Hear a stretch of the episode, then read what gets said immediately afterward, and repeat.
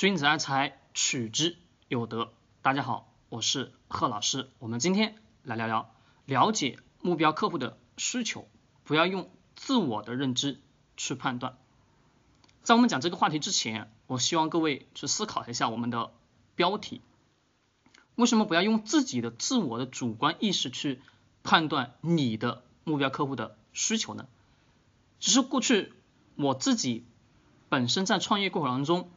有好几次的创业经历，我特别特别的清楚。过去以往的我们脑海当中会认为，我有了一个想法很奇特，也非常的好。但是这个想法很好的同时，你记住，这只是你的想法。如果你去做的情况下，你发现这条路就会被堵死了。对，没错。那么为什么我们想想，为什么这条路就会被堵死呢？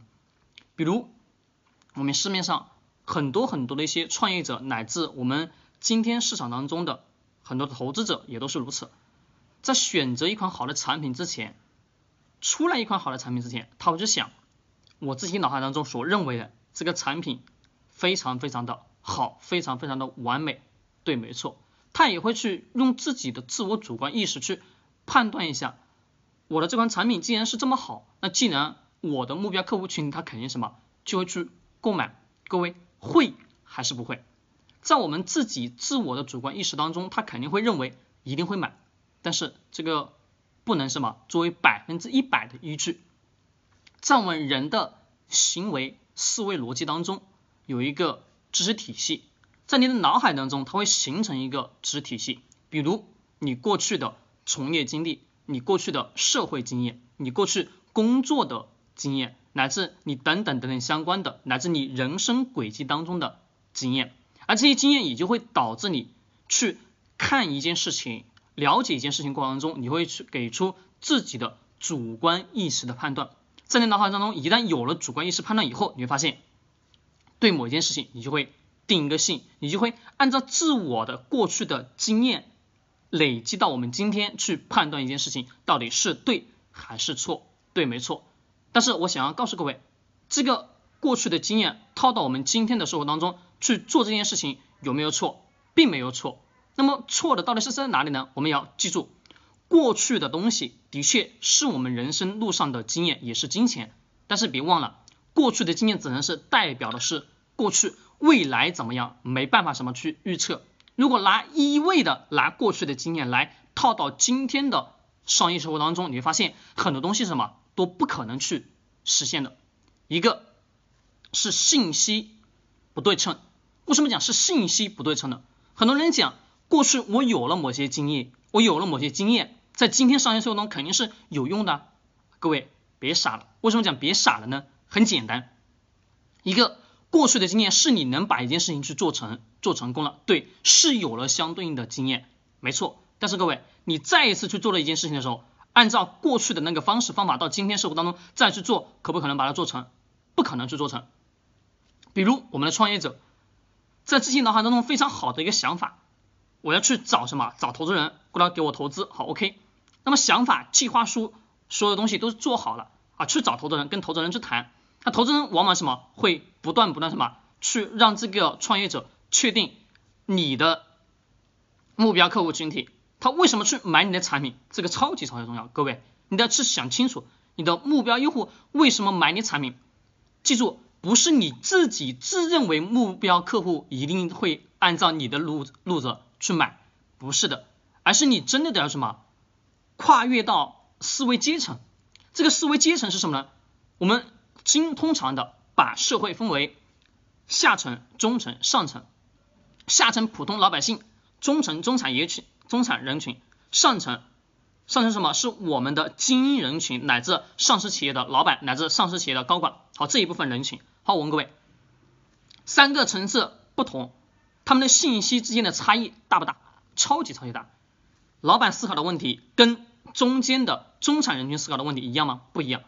中小企业主跟大老板企业主他们之间的思维逻辑一样吗？不一样。那么底下普通老百姓、普通打工的一组，他们的思维逻辑跟上面的中小企业老板的思维逻辑是一样吗？又是不一样。为什么？很简单，因为信息、信息、信息还是会存在信息差。很多人讲，今天互联网的时代，信息带给了我们的便利。上个视频当中跟大家去讲到了，信息是给我们带来了太多太多的便利，但是别忘了，就是因为这个信息的便利化的过程当中，你会发现，你所要获取的知识永远什么，只是你所感兴趣的。你想要往上面更高层次的那个阶层的信息去获取，你发现变得极其的困难。也就是，我们今天能看到为什么和有存在什么知识付费的情况？很简单，为什么很简单？因为在我们下层，我们把上中下最上层的人的知识体系当中，他能百分之一百知道中层跟下层人的知识体系吗？不一定。为什么不一定？因为每个阶段每个阶段。所接触的信息量都是不一样的，乃至他们的用户习惯特性也都什么？是不一样的。那么中层人群呢，也是如此，他对他底下的员工个性、习惯等等相关的了解吗？不可能百分之一百了解，对不对？那么谁最了解他们？只有他们自己这个固有的客户群体吧，才有可能是了解。那么举一个再简单的一点例子，我们看今天商业社会的现象，为什么很多很多一些大型的企业只招九零后？不招八零后，甚至超过多少多少岁的，哎呀，不再什么招收进来，目的是什么？各位，很简单，每个年龄段的层次，他兄们就会非常清楚的了解自己所在这个年龄阶段的这些人群的思维方式乃至特性、爱好等等相关的。那么在这一部分人群当中，就吃掉了这一部分的人群的什么特性、喜好，他所设计出来的未来的。面向客户的产品服务也都什么符合这一部分人群的特性，才有可能什么去把产品销售的更好吧？对，所以说我在这里就告诉大家，不要用自己自我的认知去判断你的用户目标用户需不需要你的产品，而是我们真的要跨越阶层的到最底层去了解你的目标用户他的需求实实在在是什么情况，不要用过去的经验来判定今天的商业社会将会是如何。过去的经验只是过去的，而未来都是什么不确定性的？因为人的不同、不同、不同阶段，人的需求也会什么随机自然的发生改变。其实这些大型企业在招聘年轻化的人群，也就是什么一种趋向，也就代表着年轻人有突发奇异的思想，有突发奇异的思考问题的能力，乃至各种各样的什么新鲜事物，在他们脑海当中会存在什么天马行空。对于他们来讲。他们能了解什么自己的思维，并且了解自己的需求。那么好，既然是对应的人设置对应的产品，顺其自然，这款产品什么就能抓住对应客户群体的什么需求。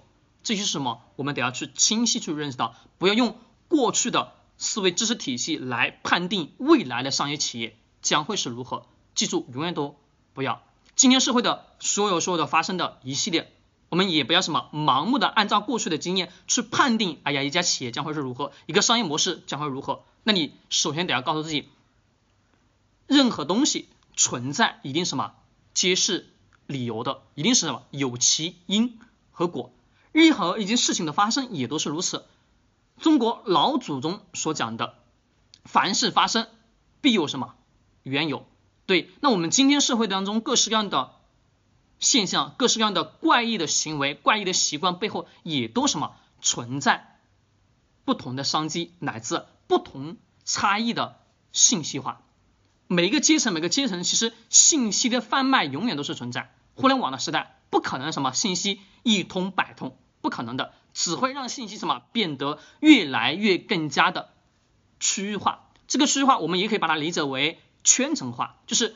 不同圈子内的人了解这个圈子的信息，这个圈子了解这个圈子的信息，这个圈子了解这个圈子的信息，你不可能什么全部百分之一百全懂，那不可能的事情。好，各位，我们今天这个视频聊到这里，我们下期视频再见，希望对你有所启发，喜欢点个小爱心。